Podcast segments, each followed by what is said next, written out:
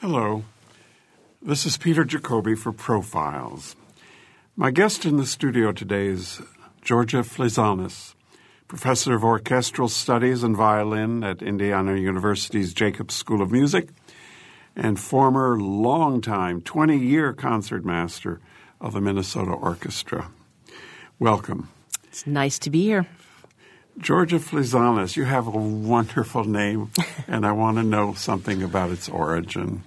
Okay, well, this, the easy part is that Fleezanis is a Greek name. If you were to take a plane to Athens and then take a boat from there or a ship from there to the island of Ikaria, and you got off there, and then you got on a tiny little boat, really a boat, and putted along until you got to the island of Furni, which is where my father was born, you'd meet a village full of Fleezanises. so the name is very common on that island, but very few of them left and came to America. They're all still there. huh? They're pretty much still there. The Georgia part, of course, J O R J A. that's the significant part. Uh, my grandmother was Jorja, spelled the normal way of the state, but my mother, in her bent to make a creative artist out of one of her children, decided to take a name, a spelling that she says she picked up reading a fictional novel at the time around my her pregnancy with me, and she just latched onto it and thought this was going to be the bee's knees. And well, I've just had to spell my name thousands and millions of times since then.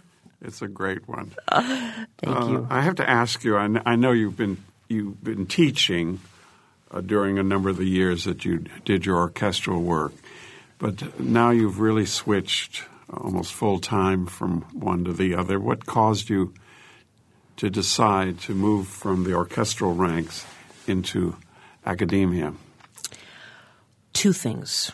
One, it had always been in my mind to transfer at the point when I felt artistically both satisfied in my the career that I'd put into my artistic life as a player in an orchestra.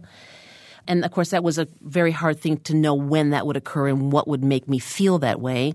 But there were many circumstances that made that very clear to me. In fact, I think the number 20 is one of them. And anyway, the second thing was that I I had a very interested university that wanted me to come and and was very excited about what I did when I taught. I, so I think it was it had to be a twofold. I had to be ready to go, and I had to feel I was going to the right place. And in a sense, the invitation to come here happened four years ago before I actually came. And uh, my right at that moment, the Minnesota Orchestra was in the middle of recording all the Beethoven symphonies with Osmo Vänskä, a project that gave me tremendous stimulation and challenge and a kind of growth that I, with an entire orchestra uh, recording this most consummate and difficult repertory, uh, that I didn't want to miss. And I and I'd been I was halfway into the project and I could not imagine jumping ship before the last note was recorded. And that was going to be ending in the middle of my 20th year with the orchestra. And so the parts of the puzzle just came together and you may ask why why was teaching that important to me when I had a wonderful job and and a tremendously uh, active public life uh, in in a city that I, I have to say I loved living in. And the answer to that question is that since I have taught all along, I've always been aware of how narrow or limited the teaching is specific to orchestral study. It's in, in the larger sense, as part of the curriculum. And when I was asked to come here and was talking to Larry Hurst, who is, of course, an orchestral player and has prepared and successfully had his students enter into orchestral jobs all across the country, he understood my desire to have that as a centerpiece to my teaching here. And together, we have, in my coming here, have actually begun to create a position where I go into the four orchestras that I work with and become a, a real second presence to the conductor.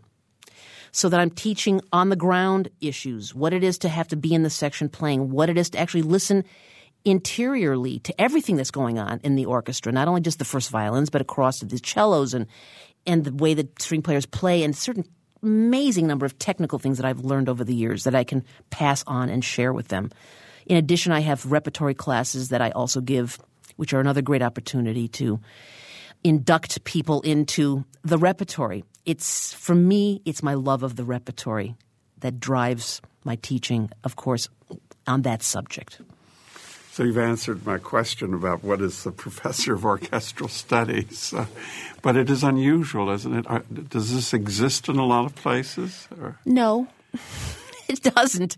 Which is why I think it's not really quite this way for a veteran orchestral player to actually join a faculty and bring a high priority of that which they have the greatest expertise into the curriculum that really has not really been done quite the same way. I think it's pretty, uh, it's pretty pioneering, and I think it's also great in a way which was a little f- daunting to me that I had so many orchestras, so many conductors. But then, when I put two and two together on that, I thought, you know, first of all, I'm a workhorse. I take on a lot more than I've. I've never been a short shrift person. so the idea of having a lot to teach and working with a lot of conductors, well, this is not not a problem with me. I, in a given season, I have to work with seven or eight or ten different conductors. So it was all essentially a remeshing or a redistributing, redesigning of the life that I had, but just promoting it and disseminating it in a very instructive way into into my daily life. I have to say, my playing with the orchestra rehearsals, inside the orchestra rehearsals, gives me the great satisfaction of keeping my hands on the repertory, but doing it and realizing how difficult it is when you're around still people who are learning how to do it. But if you can be a tremendously firm beacon in those rehearsals, the students, as I remember myself with being in the same situation next to a mentor, the execution by a professional is so clarifying and so inspiring and and motivating that you learn faster. And so the conductors have an ally, and I then am actually able to be the on ground, as I say, on the ground field mentor. Now you have a fellow concertmaster on the faculty, Alex Kerr, and I've spoken with him on, on this series, but he doesn't have those kinds of responsibilities, even though he has that same background. Yes, he and I share the uh, repertory class concept, and we between the two of us, it's absolutely.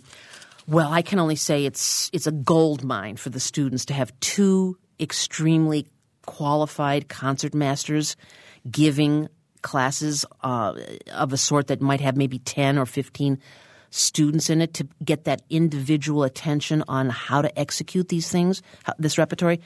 I, I don't think that exists anywhere either, certainly not of the dual caliber that we've got here.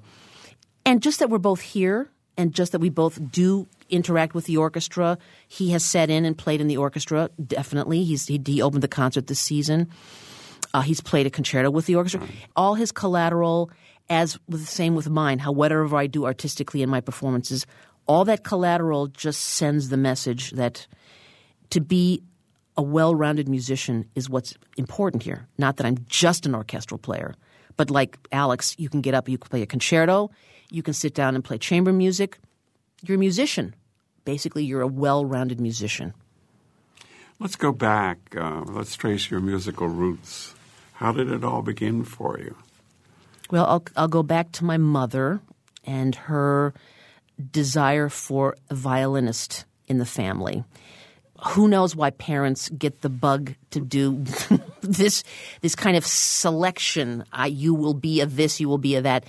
In the case of my family, um, they were neither of them educated in any way. They were very simple, basic people who loved classical music and they had a number of recordings which I could listen to. But the more important thing is that I had a brother eight years older who was the first anointed, and he was the one to get the violin to, to begin with. And for eight years as I grew up, I watched his lessons. I got to know his teacher, who was a public school teacher, and he just did not want to become a musician. It was it was a torture basically for him. But my mother was determined to make my that violin teacher happy every week, and she always had a little Greek hors d'oeuvre for him waiting. It was the old days. He would come to our house, and he kept an eye on me. He kept noticing me, and I, I wanted to be a pianist. I had a little piano, and, and I was always practicing when my brother was playing his lessons. So obviously, you know, I had music pouring out of me. And at the time when my brother suddenly was given his walking papers or he accepted his walking papers, I was ready to just jump in and start the piano. But it was not to be. So my mother was the one who said, It's your turn. And it was only because I loved this man, who was a man I truly still feel is the one important person to put on my resume, is the man that started me. He still lives in the Detroit area he was a saint. I mean, he he brought us out of the rubble, basically. this these kids with just you know nervous energy and bodies that were gangly and growing, and he had the most gentle and wonderful way of introducing the violin into our into our lives. And from the public school activity in Detroit when I was growing up, I had lots of experience and exposure in orchestra and in chamber music with a high level of, of student quality around me. In that period in Detroit, I can tell you there are maybe, well, I don't know, 10 or 15 people in my age group who are sitting either as leaders in orchestras in this country or are in very, very top ranking orchestras. It was a golden period. It just was a golden period for, you know, what can I say? Were we the talent or was it just that the teachers and the school support was there? I think it's the latter to begin with. And the students just gravitated to it and became participants of it. So from there, I went to Interlochen. I got scholarships to go there in the summer. Um, you know, I had to go on scholarship. My parents could not afford this, so there was an incentive for me to do well. And when I really started to love the idea of music and enjoyed the social aspect of it because I was a very shy, you would not believe this, but I was a very shy person, really kind of a wilting flower, very just unsure of myself except through the music. And the music brought me out, and therefore I worked harder.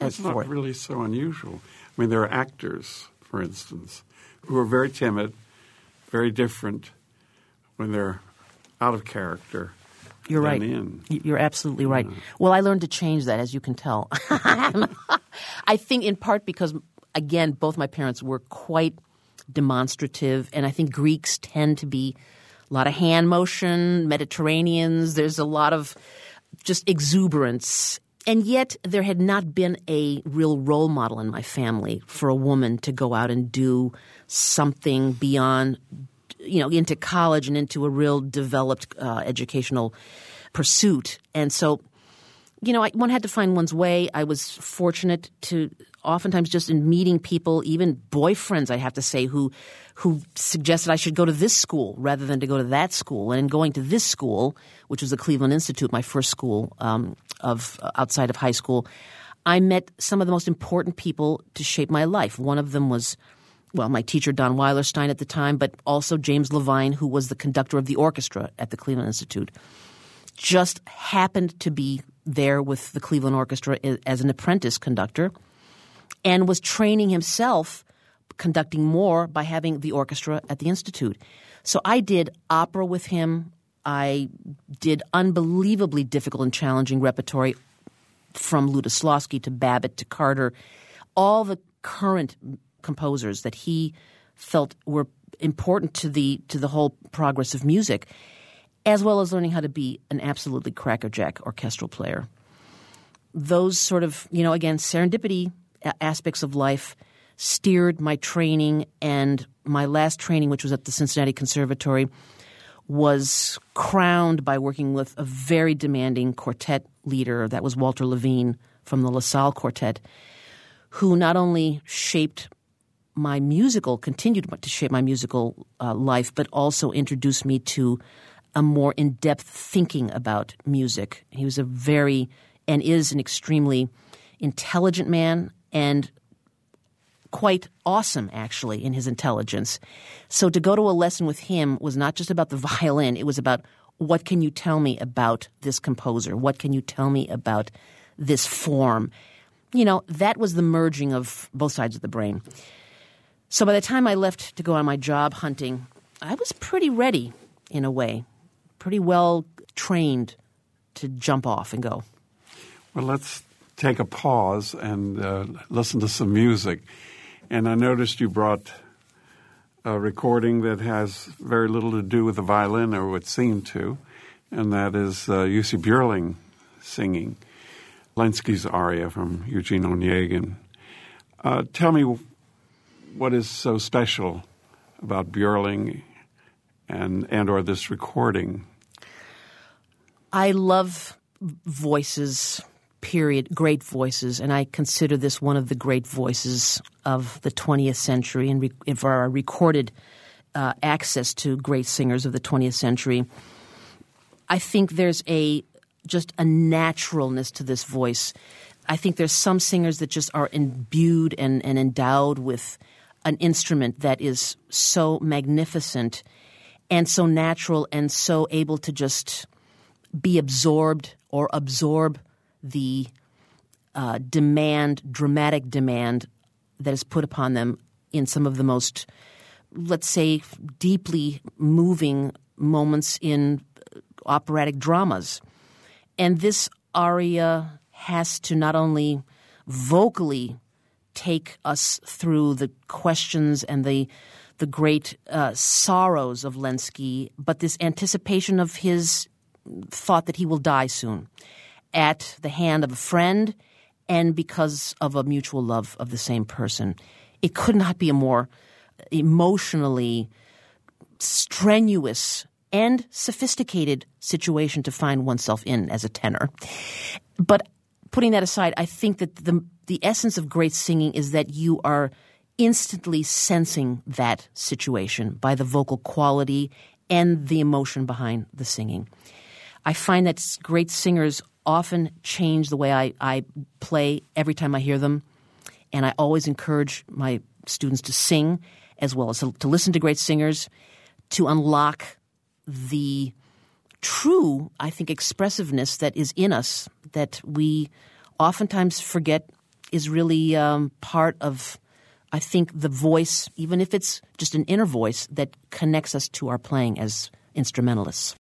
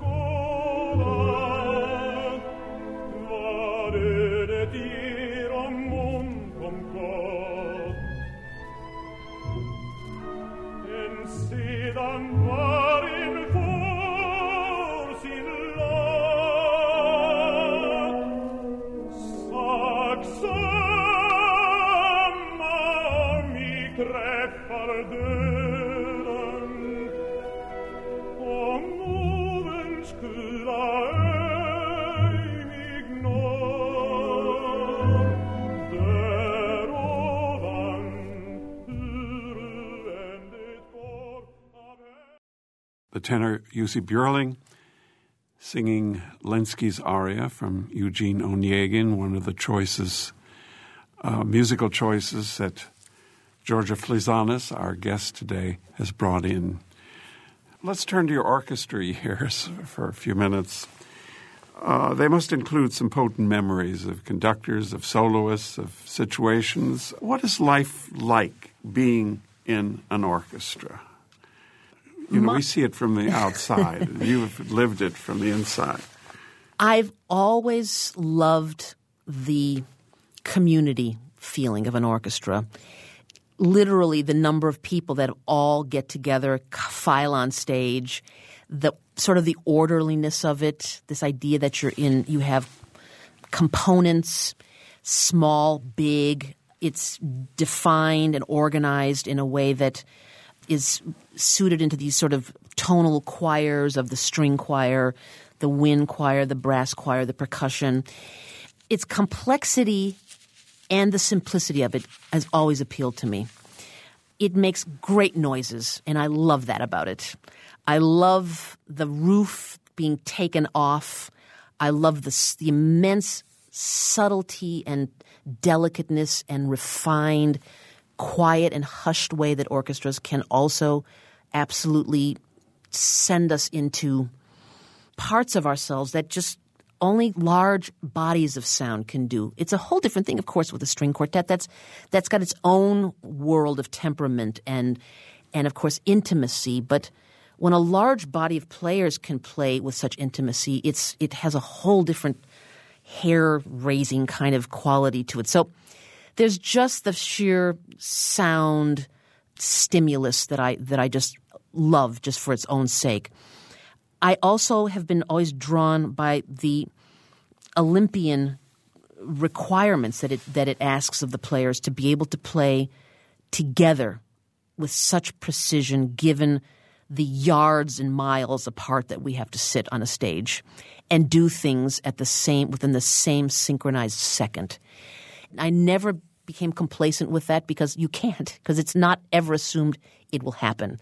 It's got to be worked at. It has to be something you believe and that you have a will to execute each and every time the orchestra plays.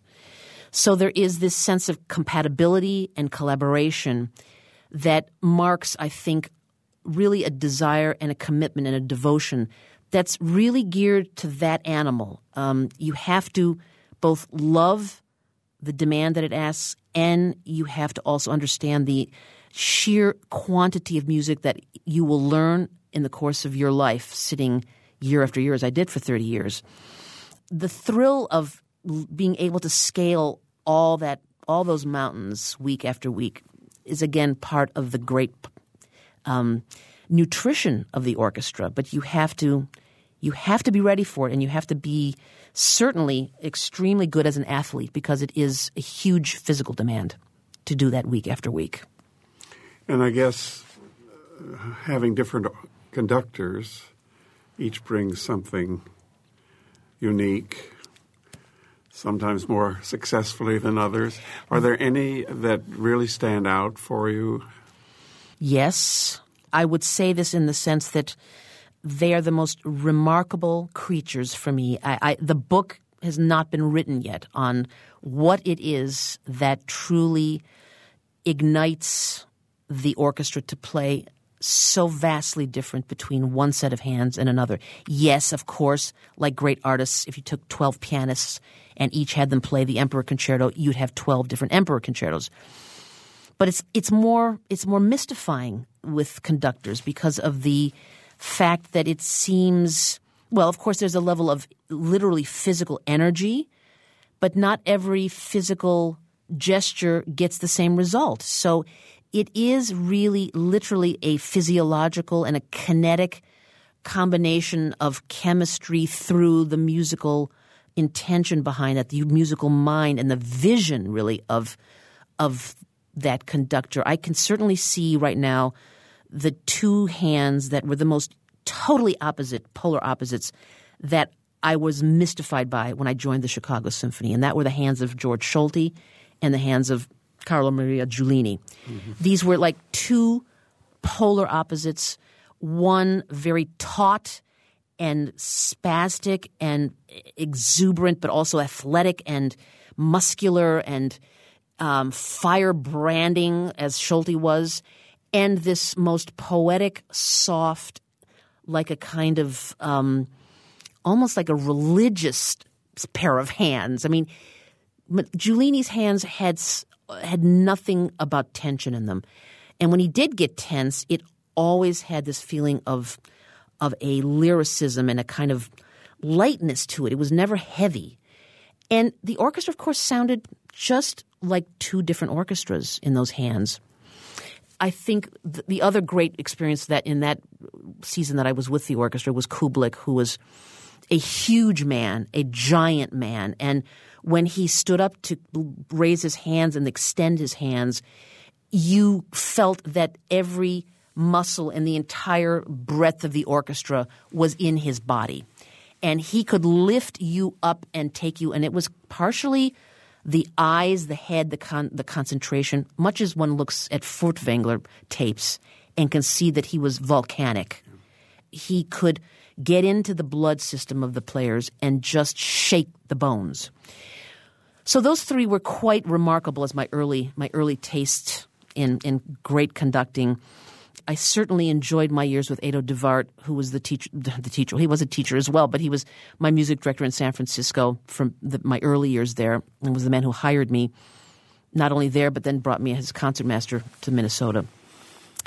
A wonderful musician, a careful thinking, but also just concerned about the the sheer sculpting and craft of playing with great etiquette and great discipline a wonderful experience with Kurt Sanderling, a Russian conductor whose experience and knowledge of music was just so deep and full of great imagery and also just great understanding. Um, so precise in his stylistic vocabulary and again the way he got the orchestra to play with a transparency and character, and character is quite quite remarkable with, with conductors to get a whole orchestra to smile in the same way. That takes skill. That takes a lot of skill. So that's those are some of the few. I mean, I I could mention Valery Gergiev. I mean, there there are a number of them, but they're fascinating, all of them, and, and unique in every way, and sorcerers in in their own way too. We've talked about singing and sorcery and so forth. I, you brought another recording, which does not include you, but uh, the Busch Quartet. And uh, I think you said that there was a special quality that it brought to music. And uh, so I'd like you to tell us why you brought this particular piece. It's uh, the Beethoven Opus 18, number one, right? The second movement of that, yes. Well, I think Adolf Busch is certainly someone that I, I want people to remember and to be have him on their radar. I think he was a consummate musician. Again, I would underscore that in in the same way that I would, in the same breath, say uh, Rudolf Serkin. And I mean, I think this this generation of artists represented a like a total, a completeness. This was a man who who had a an active solo career uh, in Europe. Sec, you know, second to really probably no one at the time of his of his youth and when he was really playing full blast. His brother, of course, was a conductor and a cellist, and I think there's a level of philosophy as well as beauty in his playing. He senses the depth of what the composer's voice in this movement, particular movement, is seeking. And some artists can make you really believe this is Beethoven or this is what Beethoven meant. And I can only tell you this from the point of view is that I'm not listening to Busch as much as I'm totally aware of Beethoven, Beethoven in this performance.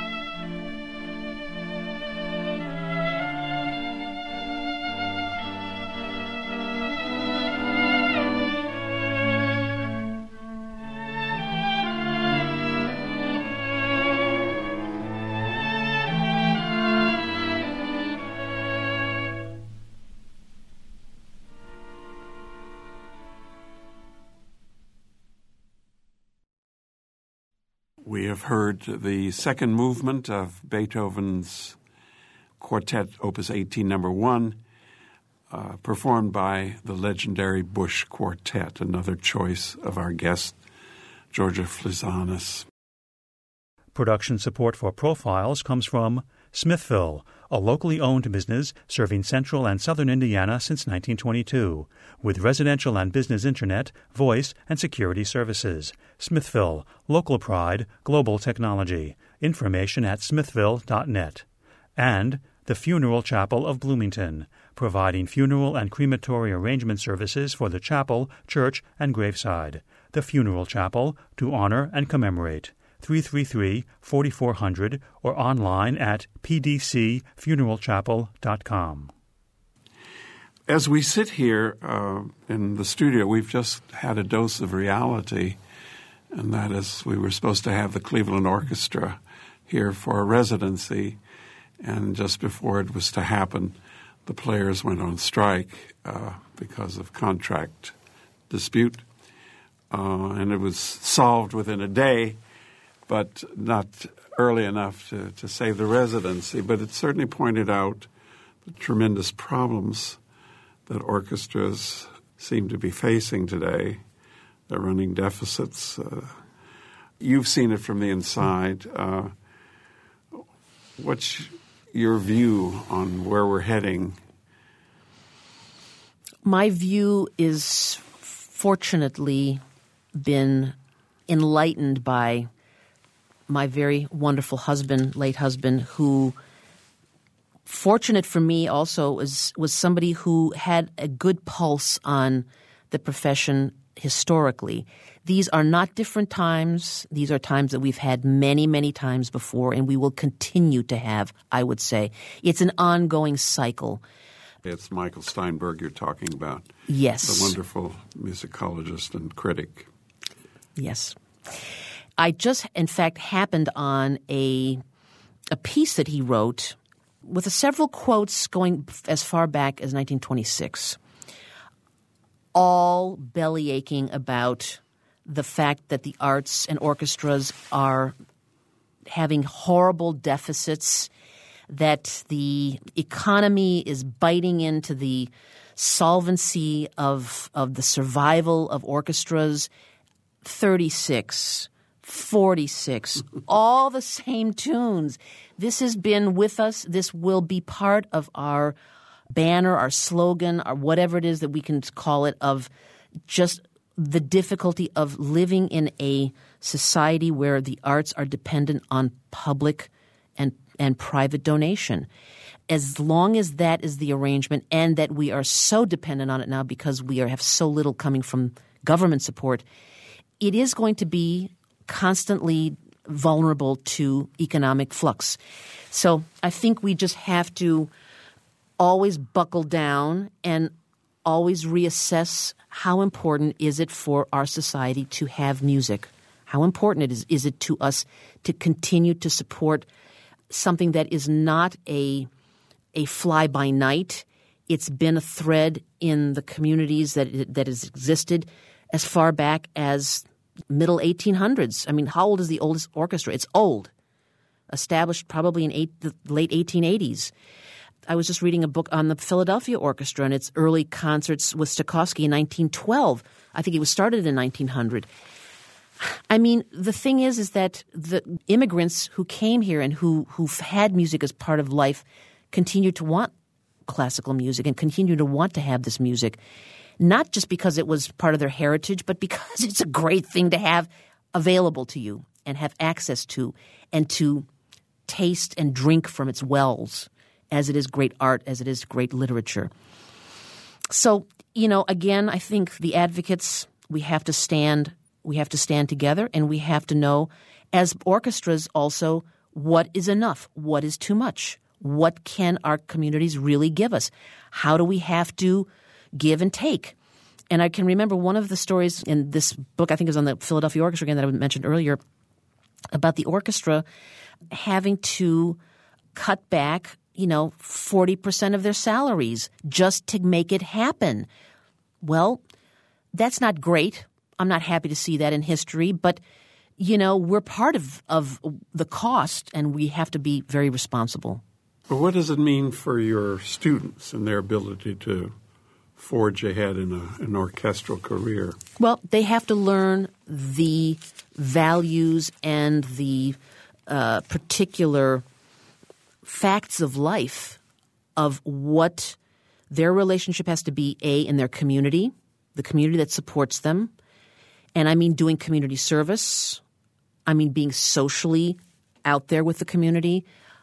It means getting to know the board of directors. These are the people extremely essential to the health and welfare of the orchestra. Orchestras tended to not have much to do with either of these constituencies. That was just not the norm. I would have to say part of my mission when I became a professional was to not do that and to go across the footlights and to make alliances with those people who will be the people who, if they knew who I was, might be more inclined to support me under bad times and knew who I was as an artist as well as a human being. That connection is invaluable, and I and I will tell my students that.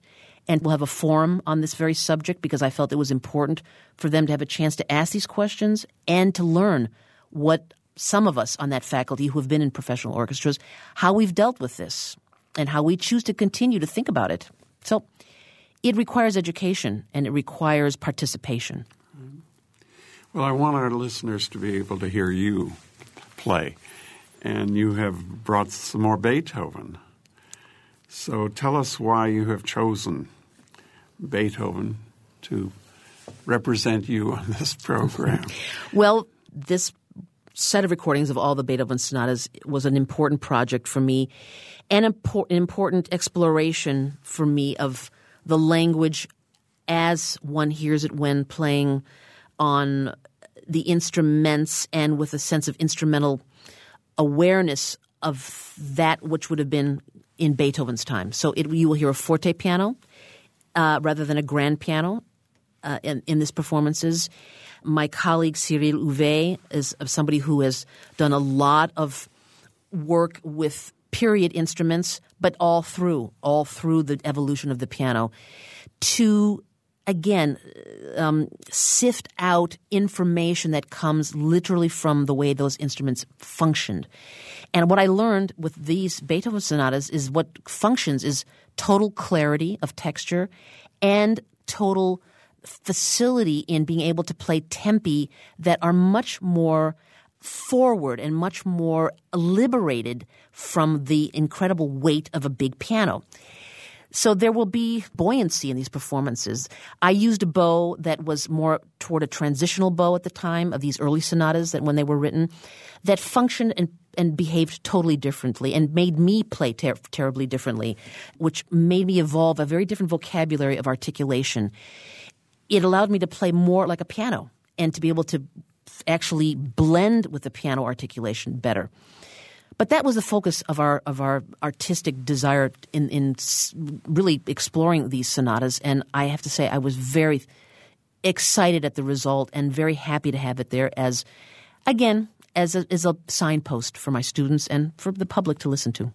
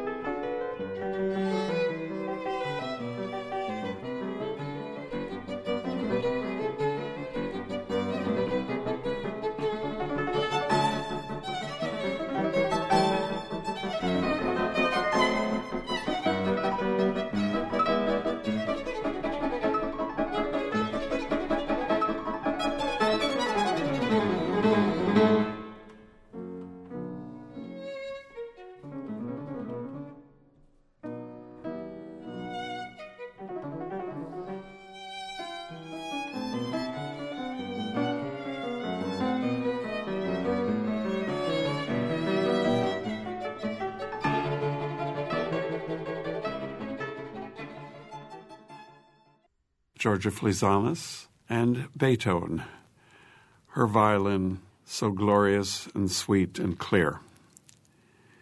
I came across a blog, a woman named Mona, who says that you coached her when she was uh, doing an orchestral rehearsal here at Indiana University.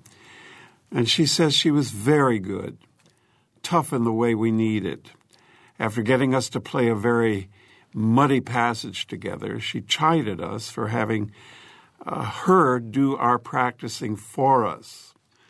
Uh, so you're a pretty tough gal when it comes to teaching. Well, when it comes to great music, we have to serve, and it's important to not waste any time serving. And it's important to get the message of respons- personal responsibility and commitment to the composer. Counsel for the defense is what my wonderful late husband, Michael Steinberg, always said. You have to be the counsel for the defense. The composer is who we have to be the advocate for.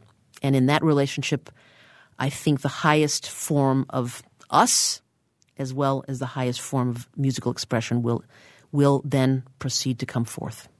We're about to run out of time, but I wanted to ask you to uh, sort of bring us close to show how you operate in a coaching session. What, happens? well, I try in the very early stages of working, I'll, I'll say in a chamber music group, with what they first bring me. And when you come to see the, the, the degree of what that first offering is, it's very important to quickly build strong architectural shapes and principles about what that composer requires of us so that it's no longer a question of I like this or I feel this or this is um, this is pretty. It's it's about coming to some of the fundamental issues that have to do with executing Bartok, executing Beethoven. Some of that is specific to the composer, but it also has to do with learning the specifics and fundamentals of great musicianship, which is rhythmic discipline and great sense of how to control dynamics. Forget about I'm not talking about just playing in tune, but the the whole language, establishing the language.